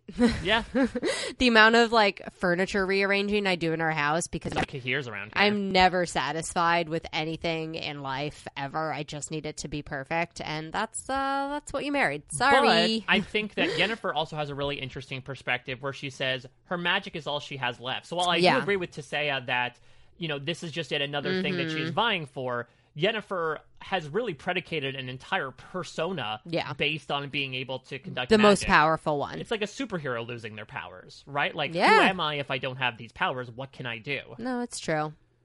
So, she's depressed. She's bummed out. Meanwhile, uh, Ciri's a little bummed out as well. You know, Geralt's like fashioning a, a makeshift bandage for her, uh, and sort of. I wouldn't say like Mm-hmm. well, like angrily tying up her arm. yeah, I like don't want to say like chastises her for A like, little bit. Like obstacle but basically says you can do anything doesn't mean you have to. Basically saying, Yeah. there's a reason why Witchers do what we do is because we're mutants. We have well, yeah, we he says he was like, if if Lambert falls off that course, we just pump him full of like all of these herbs and Mm-hmm. we lay him down and he heals. We can't do that with you. You will die. right, and Ciri tries to sort of use Geralt's "Face Your Fears" monologue from Yeah. the first episode back at him, but Geralt said, "Yeah, you can do that, but you have to train first. And she's like, I am training. And this is again what we talked about at the beginning of this episode, where she's trying to do that training in like a week. And Yeah. he's like, I probably spent 10 years training, you know, like a lifetime.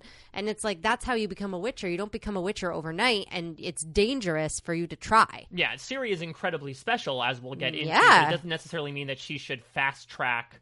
Like he even says training. like that she's like she is enough. Like Yeah. she's worth it and she's Yeah, he tells her you can do anything. Yes. Yeah, he's a good daddy. We should also note here that Geralt finds that you know, uh, Yeah. despite her wardrobe change, has sort of had sort of coveted that blue Cintran garment, which she is keeping within the walls. So I can't tell if she's keeping it within the walls or if the Leshy, because what he pulls it out is yeah, like a root. Yeah, there were roots around it, so I was confused by that. And I couldn't find any explanation for this other than what Geralt smells, I think, is the Leshy.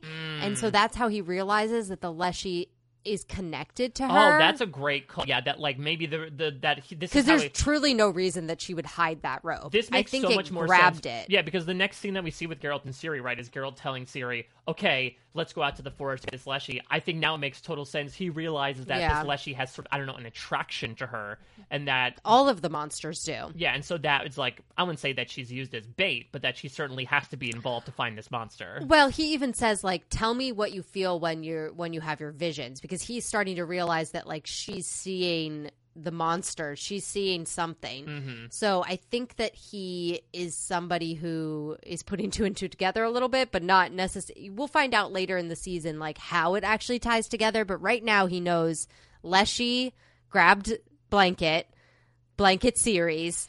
Go find Ciri. Ciri find Leshy. Do you think that's that's Geralt's exact Yes. thinking to the to the letter? Yeah, and so they he goes into the main room and he starts. She's like, "I'm going to keep training. I'm going to," and he's like, "No, no, no. I'm not. We're past that. Um, I need you to tell me how you how you feel when you have your vision. Vision." And then he says, "What do you see?" And she's like, "I see the woods." Mm-hmm. And so they go to the woods. Before that, though, let's get to just this brief. I would imagine you want to skip past this Yennefer Istredd scene, but we need to bring it up. The awkward fine. re-encountering of the exes. I guess so. I mean, I don't feel like it's that awkward because I think that it's the same with like Geralt and it's a little different with Geralt and her because it's less time has passed. But I do think that Istredd clearly hasn't let go of it, and and Yennefer kind of has. Yeah, uh, where but it's also this weird thing right, where Istredd's like, "I still care about you." She's like, "You clearly don't, considering last time you sold me out." Yeah. essentially. So Yennefer's trying to run away. Yeah. run away from the the decision she's been given, but Istredd finds her. He pulls the Yenna card. She is not happy. That's that's his pet name for her. She, she he goes Yenna, and she goes it's Yennefer. Yeah, exactly. Listen, I'm no longer Yenna. Yeah, Uh, but essentially, Istredd. it's like when people call me Angie. Fucking hate that. Don't call me Angie. That's like not me. Not me at all. not. I'm not that person. I'm not an Angie. so Wouldn't you agree? Yeah, oh, I 100% agree. Uh, so Istredd reveals here that he lied to the Brotherhood, basically that he had indeed gotten some intel from the Nilfgaard followers, basically about how isn't Emhyr the best? Mm-hmm. We love the White Flame. Ooh, he's so great. Uh, and Istredd is going to leave tomorrow to go to Cintra. Yes, actually, He because is- he's been given permission by Fringilla um, to go do like historical shit. yeah, and he's also gonna like uh, Help the elves. help the elves, yeah, help the refugees a bit. And Yennefer just responds like, "Oh well, thank you for helping people like me." Yeah, exactly. Um, she's one of those people who like she everything that he does. She can't see it as selfless because of his one betrayal. So right, like and, and it's understandable, It's almost like- frustrating at the same time. It's almost like when a celebrity goes to Africa to like help the like the people. Yeah, real Angelina Jolie vibes from Istredd. here. Yeah, exactly. Like I'm gonna go help those less fortunate than me. Yeah, so Istredd. Even though I do think that he just wants to like be helpful and no, I like think he contribute. Is, I think he is good at heart, and I would also imagine. Again, we don't know too much about Istredd, but I would imagine that his betrayal of Yennefer has maybe lived rent free in his head in the decades since it happened. Uh, we also find out, I think, that he and I don't know if we find out in this episode. So not, I don't know if it's a spoiler, so to speak. But well, let, let's let's leave it for the other section then. but I do think he says it in this that he wasn't allowed in Cintra before, and now Hmm. he's allowed. Okay, that's interesting. Just because he's And they've said it previously too that Cintra was barred to, you know, like to the historical stuff, uh, yeah, to digs. and we'll perhaps get into that in the the Because spoiler Queen section. Calanthe, I think. I don't know. And we'll, and we'll get into that, I think, in a bit in the spoiler section because there's certainly stuff about that.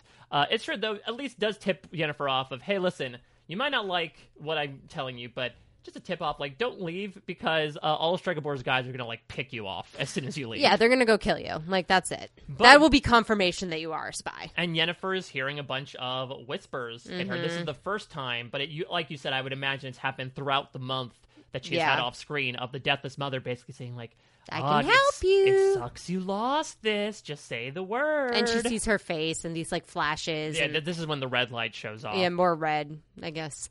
But it's gross. And the mother is just like deathless mother bitch is um is just like I can help I believe you. a death bitch, as you coined yes, her last week. Death bitch. My mistake. Let's go into the woods here and Home Before Dark, hopefully. Yeah, so this is where Ciri's leading Geralt.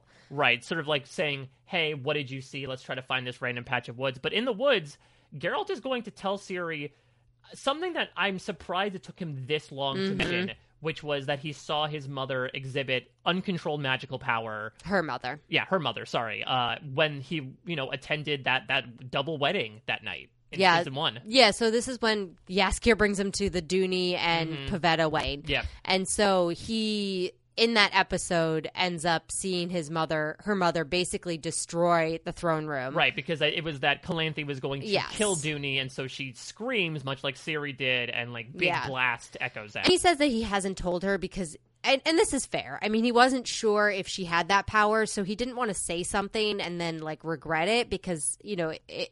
You know, I think that that would have been. She's young. She's a kid.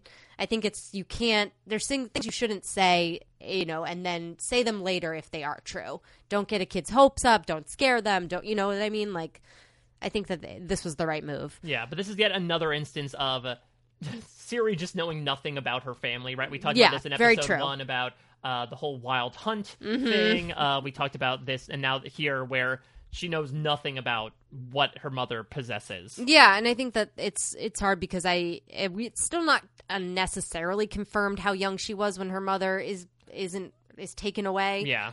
Um. So it's unclear, but I do think she doesn't remember much about her. So Yeah, and it's an interesting. and also seems like Pavetta didn't have any control. So unless she was like in a life threatening situation, she probably didn't exhibit that kind of power again. But it's an interesting thing to know because Ciri knows of it. In fact, you know, she talks in those first couple of episodes, right, about how she feels dangerous. Mm-hmm. Yeah. Uh, because it just is uncontrolled. It just comes out of her. But Geralt's able to confirm to her here, like, you know, this is something in your blood. Yeah, well, and also remember, Geralt hasn't seen her use, eh, eh, well, in the show, he hasn't seen her use that power very often. It was Yeah. her showing us in season one more than her. He didn't meet her until the end of season one, and right. then I he only. the only exhibit he's seen of her power so far has been the vision. Yeah, exactly. So I think he it took him time to figure out what was going on there. Speaking of the visions, it leads them to Eskel's Leshy. Looks creepy AF. It's so cool. So it's like kind of asleep in the woods, and as it's asleep, it's kind of just looks like a big old creepy tree. Yeah, for uh, you fantasy fans out there slash D and D fans, Jess Sterling said it looked like a cross between a dryad and an Enkeg. Mm-hmm. Uh, just this like this like eyeless face, Yeah. like turning towards, so creepy. Yeah, the way it was done, to, the CGI is really good. So the Leshy starts to attack. Yes, um, Um, Ciri gets pulled by a vine, which now fulfills the vision. Yeah, she's pulled. Like it's the exact same shot, and you know, Geralt lights up his sword, and Mm-hmm. he basically is trying to kill the Leshy, and then out of nowhere, this centipede thing comes, rips the Leshy in half. Yeah, just straight up bodies it, and now it's like, oh, we've got a bigger problem now. Yes, and he's like, "Uh, run!" Yep. And so she runs, and they both run. Yeah, she runs into this beautiful. This is very like Lord of the Rings. Um, Yeah, escaping out- the, uh, yeah the- the, the Balrog. Yeah, no, this is like escaping the Balrog out of the minds of of Miria and Moria, like, yeah. they're um they're like on that big mountaintop like crying about Gandalf. It looks Uh, just like that. See, I was thinking more so that scene of get off the road when they escape Oh, the yeah, ring yeah, wraiths and like they're they're cow- like when Ciri That's under like a tree rock. though, but this is like um uh yeah, I feel like this is like when the birds come. Yeah. and, they're on that mountain. But yeah, it's I mean, he um I think that she did the right thing here and actually listened to Geralt. Yeah. And she's starting to realize like, "Oh, I actually don't know what I'm doing." Yeah, there's a moment even before the Leshy stuff where she says, "I trust you," and he responds, "Good, it's about time." Yeah. So now she's starting to realize, okay, he's telling me to do things not just because He's he telling me, to me, yeah. still, but because it's for my own safety. And he summarily is also learning in turn, like we talked about last episode. Okay, she's not just this princess; she is someone. No, she can she fight. can yeah, and she can take care of herself, but there's only t- a certain extent. I mean, she's not practiced. This is also a monster that he clearly has never seen before. So, yeah, she's hiding and then all of a sudden a the the myriapod, which Myriapod, yeah. we find out is is coming after her uh, as the Leshy Mm-hmm. Yeah, was. because basically it corners her in the canyon. yeah, it corners her in the canyon, but it's not trying to kill her. It's just like looking at her. Yeah, it, it oddly admires her, and you might think it might just be like digging into the prey, but it's it's interesting. It's more animalistic than I- it is monster-like. I think that these are the this is proof that they're attracted to her. Mm-hmm. That she's like she's the one who They're pulled swiping them. right. Yeah, and this is why the Leshy like grabbed her thing and like was holding it like in its roots because I think that you know they have this like whether it's it's conscious or not, but maybe subconscious idea about um Ciri being you know like they're just going after her. It's almost like they have her scent. Yeah, exactly. But Geralt uses the moment to death from above, just Mm-hmm. completely wreck this thing and cut off its head. Uh, and there's a fun little exchange here where you know less than perfect means dead. Sir Laszlo would be proud. Yeah, exactly. Um, so yeah, they make a fun team. So that's the last that we see of them this episode. Let's go back to the execution of Cahir, Mm-hmm. uh, where the we have Cahir and Yennefer walking side by side. Uh, really interesting exchange where Yennefer reveals like, Yeah. "Hey, your death has meaning now. It, your death means absolution," but she actually means her own absolution, Mm-hmm. yeah, not his. exactly. And he's just like, I'm not afraid of death. White flame, blah blah blah. Yeah, well, he, it's interesting though. He says it is in blindness that we find our true strength, and I do think that ties back to Yennefer's remarks to Yeah. Seiya about "I'm stumbling through the dark." Yeah. right. This, this, I think there's a lot of dual imagery there Yeah. about not being able to see, but from Cahir's perspective, that's like you know almost being forged in fire in a way. Ironically enough, of okay, that's how we become the strongest version of ourselves. True that. So here we are at essentially the memorial service Yeah, this is really well done. I thought this was really pretty too. With Oh, yeah, all the, the- candlelight and the giant obelisk that apparently all the Northern Kings you know helped pay for. Yeah, because it's like a meeting point for them, I guess. Mm-hmm. And so they have this, um, the, or well, now it's going to be a meeting point, but yeah, it's a memorial statue to the Battle of Sodden. Um, and so we get a conversation here, a brief chat between two kings, Foltest, who we saw in and Vizimir. which we'll put a pin in him because we'll talk more about him in the spoiler section. Yes. uh, but lots of interesting. He's so detail. squirrely looking too. I know. Also, I think it's wild that they that Vizimir and Vesemir are two characters in the same show. It's going to be very confusing. We'll have like- to be very specific with our enunciation. and it's like in Game of Thrones. In the books, there were characters named Yeah. Asha and Osha, and they just changed it to Asha and Yara. Yeah. uh, they're just like, "Nah, people will get too confused. They did not say that with with The Witcher. No, because I think that it's hard because they're you know like they're not necessarily. Well, Vesemir is, but like Vizimir is kind of like a side character for a little Yeah. bit. So Well, we'll get into. I want to. I'll, I'll like put a pin in this conversation about between the two of them because we'll get to more of that in the spoiler thing. Let's get into like the Vilgefortz, you know, speech about yeah, he uniting gives against this a big common speech. enemy. Blah blah blah blah blah. Like we, Uh, like we're gonna cut off Cahir's head and Mm-hmm. send it to Cintra. This is what strength looks like. yeah, they're basically like telling the Northern Kings, "We have your back against this Nilfgaard Elven alliance." Yeah. Um, And even though they kind of like are playing both sides. And just to prove that, here is alleged spy Yennefer of Vengerberg with an axe. Yeah, he basically says, "Here's the hero of Sodden, here to you know like put the final nail in the coffin." Gives her this big axe. She walks up and she Here's the Deathless Mother again. Here's the deathless mother and decides to not kill Cahir but cut his chains, It and they a- run away together. It's an interesting moment where Cahir like turns his head, looks Yeah. Yennefer in the eye, and looks back. What did you make of that? Was like no, it was his like assignation to like I'm dying. You, so you think so? You think Yeah, you think he didn't know like she was a, gonna like, do it, that. just do it. No, it was like I don't care if you do it or not. I have come to terms with it. The white flame will avenge me. Yeah. So Yennefer chops off the chains. She brings down the pirates. It should be noted that they the mages are not allowed to use magic in Yes. this memorial, so that's why they couldn't just like whip up some wind to put out the flames. Yeah, and so they it's also a good excuse for Yennefer to just kind of get away without using magic and nobody would know. Yeah, Um, and you you see Tissaia gives like a small smile Mm-hmm. as Yennefer runs away. It's very clear she was not happy with this sort of uh, ultimatum that was handed down to Yennefer. yeah, and she always is happy when Yennefer chooses like to be like a strong-willed person for some reason. But yeah, so she grabs there, Cahir. there goes my little runaway. well, so she doesn't even grab Cahir. She gets, Gets on, on a horse, horse. and Cahir comes up to her and he's like, "Take me with you." And she's like, "All right, come on up." yeah, she goes, "Why save me?" She goes, "Don't flatter yourself. I'm saving me." Yeah, she's like, "You're just not long so for the ride." here we are. Odd ass pairing. I love of it. Cahir and Yennefer. We're gonna get into more of it next episode, but initial thoughts when you first saw the end of this episode with Yennefer and Cahir running away together. I was into it. I wish he uh, would get a haircut, but I was into it. yeah, it's tough because I think they just had such odd. They had a few conversations together, so it's almost like, Yeah. you know, obviously, again, as she'll say, it they're wasn't. they're not on the same side, but they're also not like direct enemies. You know, like this Yeah. isn't Ciri and Cahir. This isn't Geralt and Cahir. This isn't anyone who's ever like she didn't really have any interaction with him. You know, so she ends up just kind of like "Ah, whatever, get on my horse. Like I don't care. I just want to get out of here. Riley wrote in something saying Yen's escape was my least favorite part of the episode. It seemed a bit contrived and too easy. So many sorcerers sorceresses, how did she just escape that? The way the scene was done didn't work for me. However, I am excited by what it sets up of the Yen Cahir story. What did you think of the ending overall? I was fine with it, but I think you do have to pay attention to that conversation between Foltest and Vizimir because specifically the line that says they're not allowed to do magic. Yeah, he says, "Oh, the mages put a spell on this because you know there there's no magic allowed in this ceremony." Um, so I think that that explains why she's able to get away so easily because it would take time for them to take down the spell and blah blah blah. And she, they clearly were not expecting her to leave either. Yeah, it's just odd that we don't get any shots of like Them? any, anyone pursuing. Like Yeah. they, it seems like when we, we see that shot of Tissaia smiling, like everyone's just standing there. I think they're shocked, but I also think that it's not for. I think I imagine they pursue her a little bit, but they're also not going to. They're. I think of the Brotherhood as very crafty, not quick on their feet.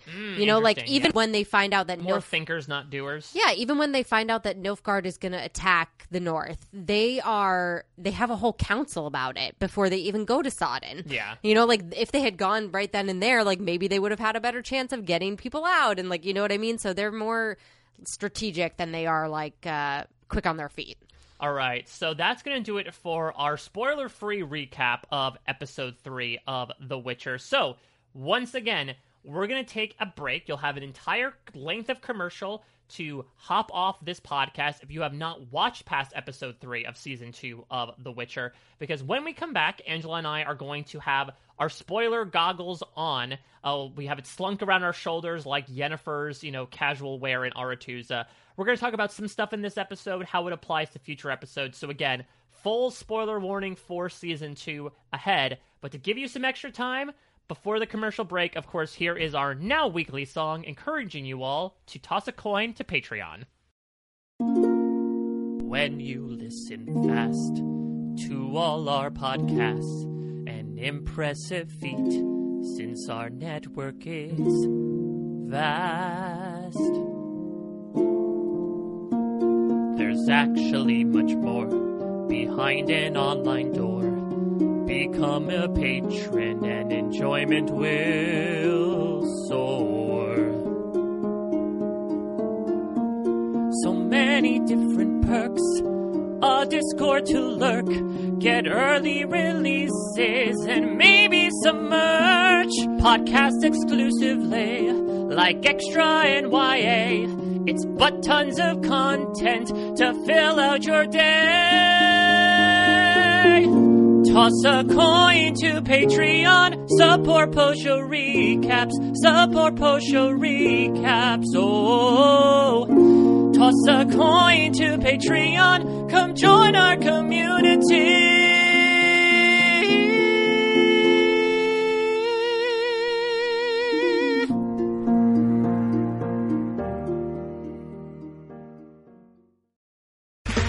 Okay, round two. Name something that's not boring. laundry? Ooh, a book club. Computer solitaire, huh? Ah, sorry, we were looking for Chumba Casino. That's right, ChumbaCasino.com has over 100 casino style games. Join today and play for free for your chance to redeem some serious prizes. ChumbaCasino.com. No purchase necessary. Where prohibited by law. 18 plus terms and conditions apply. See website for details. Lucky Land Casino asking people what's the weirdest place you've gotten lucky? Lucky? In line at the deli, I guess? Aha, in my dentist's office. More than once, actually. Do I have to say? Yes, you do. In the car before my kids' PTA meeting. Really? Yes. Excuse me, what's the weirdest place you've gotten lucky? I never win and tell. Well, there you have it. You can get lucky anywhere playing at LuckyLandSlots.com. Play for free right now. Are you feeling lucky? No purchase necessary. Void where prohibited by law. 18 plus. Terms and conditions apply. See website for details. Okay, round two. Name something that's not boring. laundry? Ooh, a book club. Computer solitaire, huh? Ah, sorry, we were looking for Chumba Casino. That's right, ChumbaCasino.com has over 100 casino style games. Join today and play for free for your chance to redeem some serious prizes. ChumbaCasino.com. No purchase necessary. Where prohibited by law. 18 plus terms and conditions apply. See website for details. All right, if you have somehow made your way past this break and you still don't want to be spoiled, again, hop out now. Do not be warned. We're like uh, Coën and Lambert, right? Like, uh, if you are not hardened for this, Spoilers are going to hit you like spikes. We'll be back next week covering episode four. I'll give you five seconds to jump out. Five, four, three, two, one. Duny! Not again. That just be my, my signal every time. I guess so. Yeah, and then maybe people will be like, "Wait, what? What? What?" Yeah, exactly. Finally, some people will catch on. No, Um, obviously, uh, you know, we were, I think, much more broad based about the spoilers last time since that was our Mhm. first spoiler section. So I think this should be more concentrated, but certainly some things dropped in this episode that Yeah. end up paying off down the line. Yeah, I mean, there's a lot to be said for Yennefer and Cahir, Mhm. that sort of situation. You know, the Ciri stuff, the monsters, Yeah. the, you know, all of that. Yeah, so like you talked about with the whole myriapod situation, Mhm. the fact that it didn't kill her and the fact that the Leshies seemed to be after her garments was clear that because she is the one to Yeah, sort of to the bring one- them through. yeah, that I don't know if that means she is revered or just like a person of interest in their case. I don't even think it's. I, I truly don't think it's conscious that they're coming after her. Like, I think that it's like they come through and she's like a beacon almost. You know that they just like have to go after her. Like, I don't think these monsters are like. There's no strategy. Yeah. you know, They're not uh, dead- Deathless Mother, players. yes, but the Myriapod, no. yeah. So, a couple of other points to hit. Let's talk about Triss for a second because Triss, I think, really Mhm. makes her debut in this episode. Yeah, She's gonna have a bigger or her re her re debut. Yeah, they they talk in this episode right at the at the end of the memorial about how Triss was called away. I'm assuming is that when she's called to Kaer Morhen, You think? Yeah, I think that. Well, I think that she decides to go to Kaer Morhen. I thought- she thought- calls herself away. I was I thought Geralt had asked her to come to Kaer Morhen.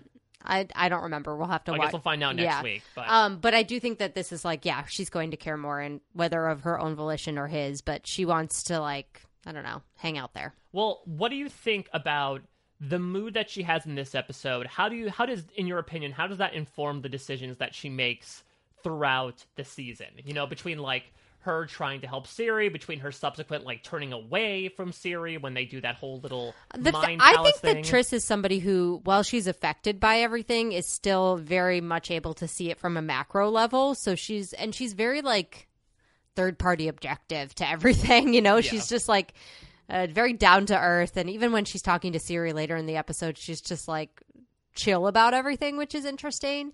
But I do think that she, um, the cool thing about Triss is that she has a relationship with Geralt previous to their talking, and I do think that um, that she they're talking in the next episode. I think that she's you know comfortable around him, so maybe she's going there to heal. Yeah. Well, something else that's really interesting though is Triss has a conversation with Yennefer in this episode. Yeah. And I'm trying to remember uh, did she know that the two of them had been consorting before Oh. she goes I don't think she I don't think she knows before they go to Kaer Morhen, right?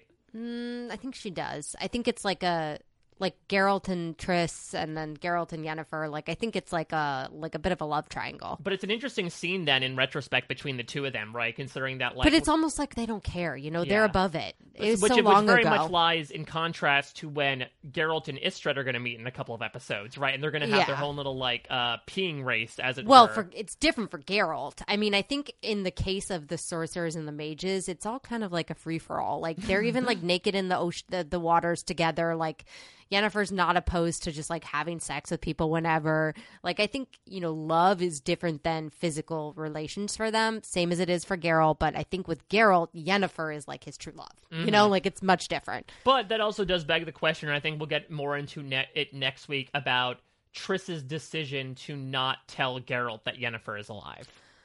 Yeah, but I also don't think that she realizes that he thinks she's dead. You think it's just that he was it was a one time thing and now they're done? No, I just don't think that in the episodes coming up that it's brought up that Geralt thinks that Yen is dead.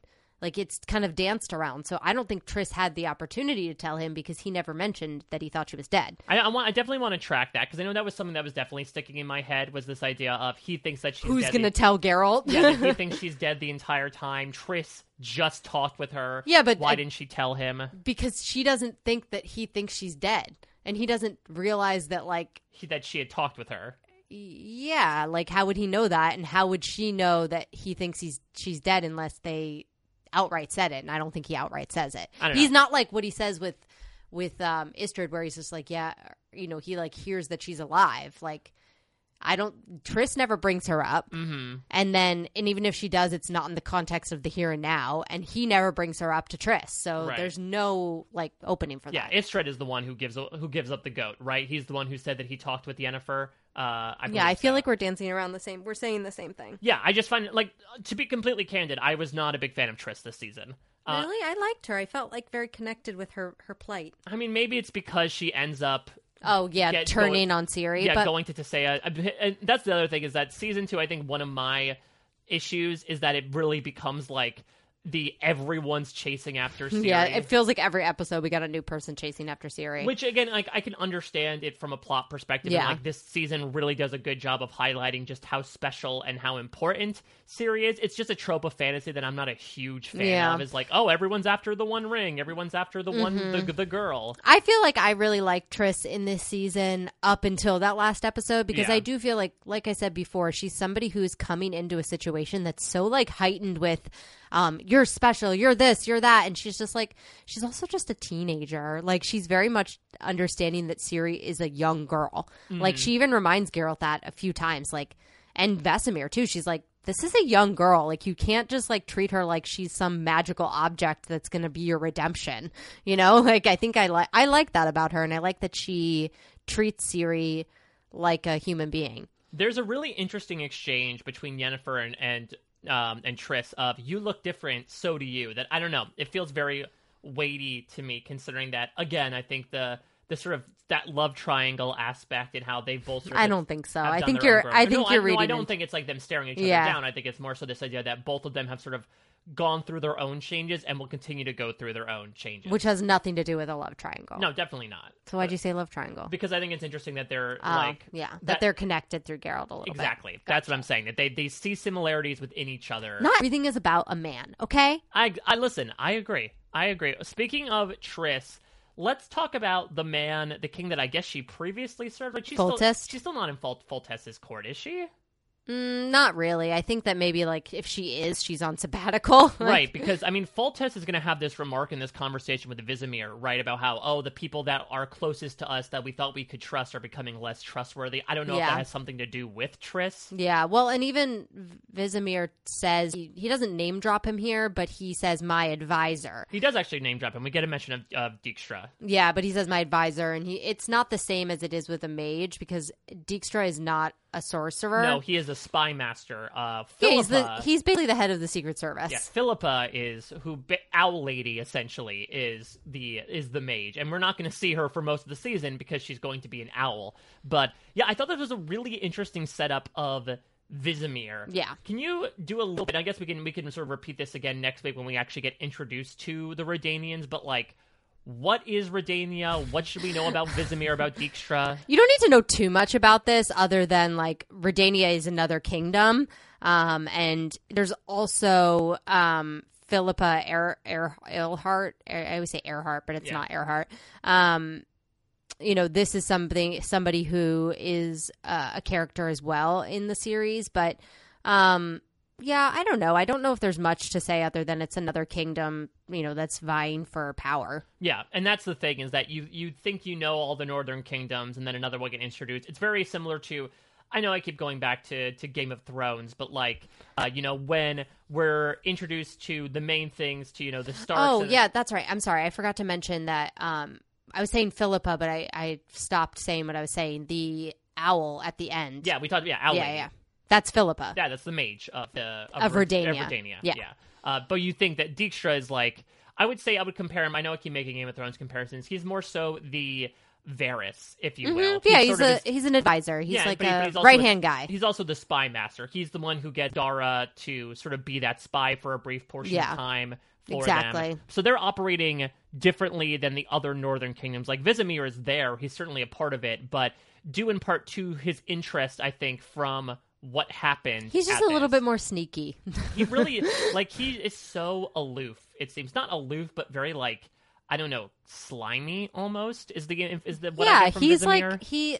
Yes, I think that he's somebody who, um, who is very much about getting power but not doing it himself. Yeah, it's very much like the the enti- the rest of the Redanian storyline Yeah. is Dijkstra going to Vizimir and saying, "Yeah, here's what we're doing." And he's like, "Great, yeah. keep doing what you're doing." And the cool thing Get me about Ciri. Deke, and Dijkstra we'll talk more about in the next episode, but like he's a really interesting character too. Um, you know, in that like he has a really cool backstory of being not your typical spy, a total commoner, and just kind of weaseling his way into power. Interesting. Yeah, we'll definitely talk about that next time. Really excited about the. I think they nailed it with the actor in particular. Graham McTavish. Yeah, Graham He also is the voice of Vesemir in Nightmare of the Wolf. No, uh, he's the voice of Deglan. Declan in Yeah. Vesemir, and that's what I meant. Yeah, the Vesemir's uh, mentor. I just said the wrong name. Yeah, it's fine. There's Oh. a, there's a lot of names going around. I, I do think also maybe when Foltest talks about how their most trusted advisors are becoming less and less trustworthy, maybe he's referring to what happened with him uh, in season one. Because remember, what wasn't it like one of his most trusted advisors was the one to put that curse on his daughter? Yeah, yeah, and I think that he's like he's become very um you know, I wouldn't say trusting of like he trusted Geralt and Geralt Mhm. was a, like a very much a third party. He also had Triss there and he I think he trusts Triss, but I don't think that he was somebody who necessarily Triss is such a tongue it teeth is twister. hard to say, but I don't think it was somebody who was like you necessarily taking everything she said to heart. Like you know how Fringilla became like the right hand to Emhyr. I don't Mhm. think it was the same. Rela- it's not always the same relationship with the mage and the king. You yeah, know, especially with someone like the king, like Foltest in his episode, he kept some pretty large secrets. Well, he was also just like living in seclusion. His entire village was being destroyed. Like he was at a bit of a situation. the other last thing I want to mention with the spoiler section is Istredd drops a lot of seeds here in Yeah. this episode, right? Starting from the first conversation he has where he says, you know, yeah, uh, I haven't been studying Nilfgaard. I've been studying these monoliths. Mhm. They uh, are the key to our past and the key to our future as well. And he is going to be the one to really unlock this revelation Yeah. that the monoliths are not necessarily just monuments, they are conduits. Yeah, so I mean, we'll find that out later, but I do think it's important that we sort of follow this Istredd storyline because, unlike in season one, where he comes and then is gone for the entire season, like in this season, he is here to stay, Yeah. and he becomes a pretty prominent player because he's the one with the knowledge. Yeah, he is sort of becomes. He's like the encyclopedia. he's, a, he's a detective essentially for the rest yeah, of the season. because he goes to he go, finds out a little bit more about the Elder Blood, which is something that not you know I think that yes they find out at Kaer Morhen, but he's the one that connects it all the way back to Ciri. And so that's the thing where you mentioned before that you know Mhm. Cintra did not allow people within its walls. I think it's because Calanthe knew. Yeah, it's because Calanthe has purposely obscured part of her family tree that Mhm. has this elven blood secret. Yeah, so they have a mage in in Mousesack, Right. But you know, he's just very high level maging, and they're not allowing digs or historical stuff happening. So he wasn't, as a historian, he wasn't allowed in in Cintra, but. It wasn't like they barred mages. No, but but he's gonna be able to. That well, I'm excited to get to that like quirky uh, book couple that we'll get into. You know, Love near, them. Fen. near the end. Yeah, they were they were a lot of fun. But right, this is when they they find out essentially like Istredd is the one to essentially unlock this secret as to why Ciri. yeah, and they the put way- two and two together. Yeah, well, well, they also translate those elven scrolls, right? And they found out they essentially like bred a weapon. Yeah, very fun. Yeah, so we'll we'll get much more into that, but I think it's interesting that we introduce Istredd here for a number of reasons. Not only because he's the one to reveal that- Reintroduce him, I should yeah, say. sorry, that, that he's the one that Yennefer is alive, but also that like the things he's talking about between the monoliths and heading into Cintra Yeah, it's planting the seeds. are really going to lead to like some of the biggest reveals in the entire season. Yeah. Anything else you want to talk about with episode Um, three? Actually, let me read something from Stefan. Uh, I want to get your thoughts. Great. on this one. Uh, because this is something that I think has been echoed a couple times from the discourse that I have read. He says Yennefer's journey this season is a weird one. Despite being one of the three main characters, she plays the role of piece mover this season. Mhm. She's part of the story to get the elves with Nilfgaard, free Cahir, free Jaskier. It is not until she helps save Ciri that she does much other than help start other characters' arcs for the season. I suspect her story will change the most from the books, and this season it seems Yeah. as if she sacrificed a bit to get minor characters set up for the long game. And honestly, looking at the season in retrospect, I think I like Yennefer's story the best in these three episodes. I do like Yennefer's story in this season in in whole, but I, it is much different than the than the show because she doesn't lose her powers. Um, at least at this point. Mhm. So they kind of like even when in the beginning of this season where she meets Jaskier and she um, burns that guy's face. That Yeah. whole thing it happens. She Fire F. but she uses fire magic to do that in the books. Oh, Like, interesting. She doesn't, she doesn't blow the alcohol into yeah face. because she has her powers why would she do that so you know i do think that they they adapted it in a good way and i like her arc i like that Mm-hmm. she yes she's setting up other people but i like the arc of her this like pull and push within her own self to deny the deathless mother and then she takes the the deal only to immediately f- regret it Yeah, I think my thing, actually, my biggest Like, I don't- with it is I think when she, it's just her and Ciri, I think there should have been more time dedicated to that. Um, yeah, it did feel a little rushed and, Yeah, and a I- little contrived when it's like just the two of them, and sh all of a sudden she's like her mommy. Yeah, and all of a sudden she's like, "Oh, wait a minute! Now that I actually know you, I like Yeah. you, and I don't want to. Yeah. I don't want to take you to Cintra." Which I- is fine. It, It would have fine. I just- just if this was nine episodes, I would have liked to see like one more episode of that. Because if we're talking about how this ends, and the season ends with really this implication of this found family, right? With the three of them sitting on the ruins of Kaer Morhen, I, And- I would have liked to see yeah. a bit more of that triangle be connected. And to be honest, that's a lot of the book is like the mommy daddy Ciri of it all. Mhm. Like I do think that that's a relationship that exists for a lot of the story.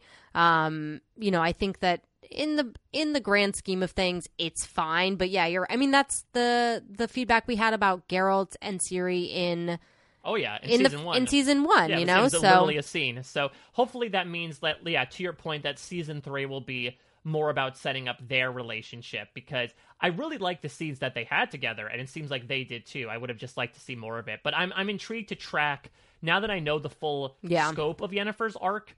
Tracking because so far I'm enjoying it, but I do wonder in these next few episodes, to Stefan's point, when it's more about like her helping Cahir, her helping Jaskier, uh, her very much not helping Rience, uh, like what yeah. you know how much of it is about her and how much of it is more so about like she goes from place to place almost in a Geralt like fashion. Yeah, I agree, and I think that it's like um, it's just rushed, but there's not much you can do when it's an eight episode season. So that being said, we are reaching the halfway point next week. We are getting to episode 4 of season 2 of The Witcher Redanian Intelligence. So yeah, if you want to know more about Redania, we are really finding it out Well, next I mean, episode. so the other thing to know about Redania is that it is the biggest nation in the on the continent Oh, and the richest. That's like, and you can tell that from the next episode. We're going to see that that he's just like this rich motherfucker who just like does whatever he wants. Yeah, so we're gonna spend much more time. We're gonna meet Dijkstra. Uh, we're gonna meet Philippa, but not realize it in the form of that owl. Uh, Rat Boy is gonna come back into the picture, but I think the big to do, Angela, is it is finally the return of Jaskier to The Witcher. Burn, Witcher, burn. Yeah, Jaskier has a new song to sing. He has He's a in- new song. He's in a very different place. He has very different hair, uh, and we get some really fun stuff between him and Yennefer. That is just the beginning. They'll do more stuff in you know the rest of the season, Mhm. but that's a dynamic that I'm really glad we had the time to explore because he is obviously very ticked at her. Uh, that they are both sort of embittered by Geralt as well. So it's a really tricky dynamic, but those two actors just have so much fun playing off of each other.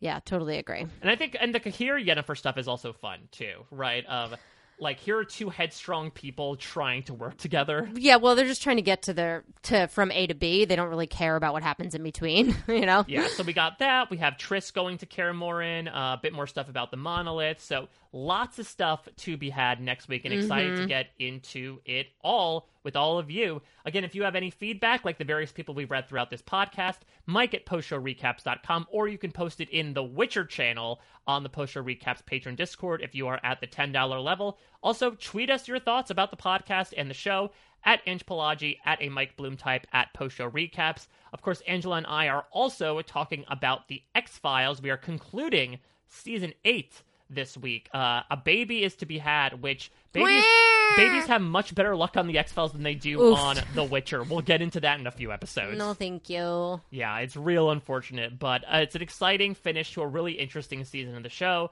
So we're doing that. Of course, as I mentioned many times over the course of this podcast, Lost, Lost, Lost, Lost, Lost. Shut up. Doing more Lost, uh, as well as cover kickstarted coverage of Cobra Kai, Euphoria, the Book of Boba Fett just started. So much stuff going on in post show. The Book of Boba Fett. Yeah, your favorite My favorite. show title in human history. Wow. So much going on. no matter what you're a fan of, there probably is a podcast for you on post show recaps, including this one, hopefully. So thank you all so much for listening. Uh, postshowrecaps.com slash witcherpod. Rate, review, subscribe, etc. We're going to be back next week getting into all things Redania and beyond. Until then, take care. Bye-bye.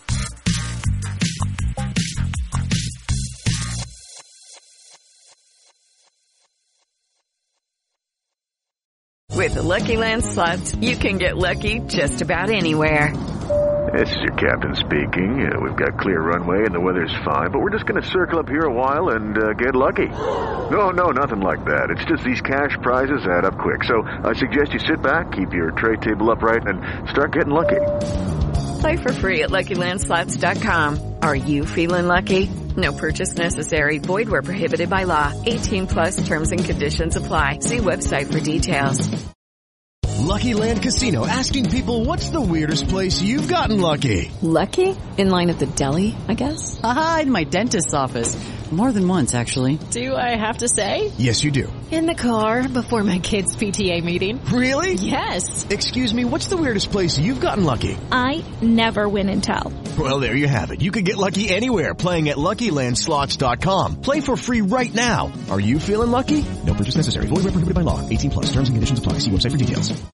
Lucky Land Casino asking people what's the weirdest place you've gotten lucky? Lucky? In line at the deli, I guess? Aha, in my dentist's office. More than once, actually. Do I have to say? Yes, you do. In the car before my kids' PTA meeting. Really? Yes. Excuse me, what's the weirdest place you've gotten lucky? I never win and tell. Well, there you have it. You can get lucky anywhere playing at LuckyLandSlots.com. Play for free right now. Are you feeling lucky? No purchase necessary. Void where prohibited by law. 18 plus. Terms and conditions apply. See website for details. It is Ryan here, and I have a question for you. What do you do when you win? Like, are you a fist pumper? A woohooer, a hand clapper, a high fiver. I kind of like the high five, but if you want to hone in on those winning moves, check out Chumba Casino. At ChumbaCasino.com, choose from hundreds of social casino style games for your chance to redeem serious cash prizes. There are new game releases weekly, plus free daily bonuses. So don't wait. Start having the most fun ever at ChumbaCasino.com. No purchase necessary. VGW. Void were prohibited by law. See terms and conditions. 18 plus.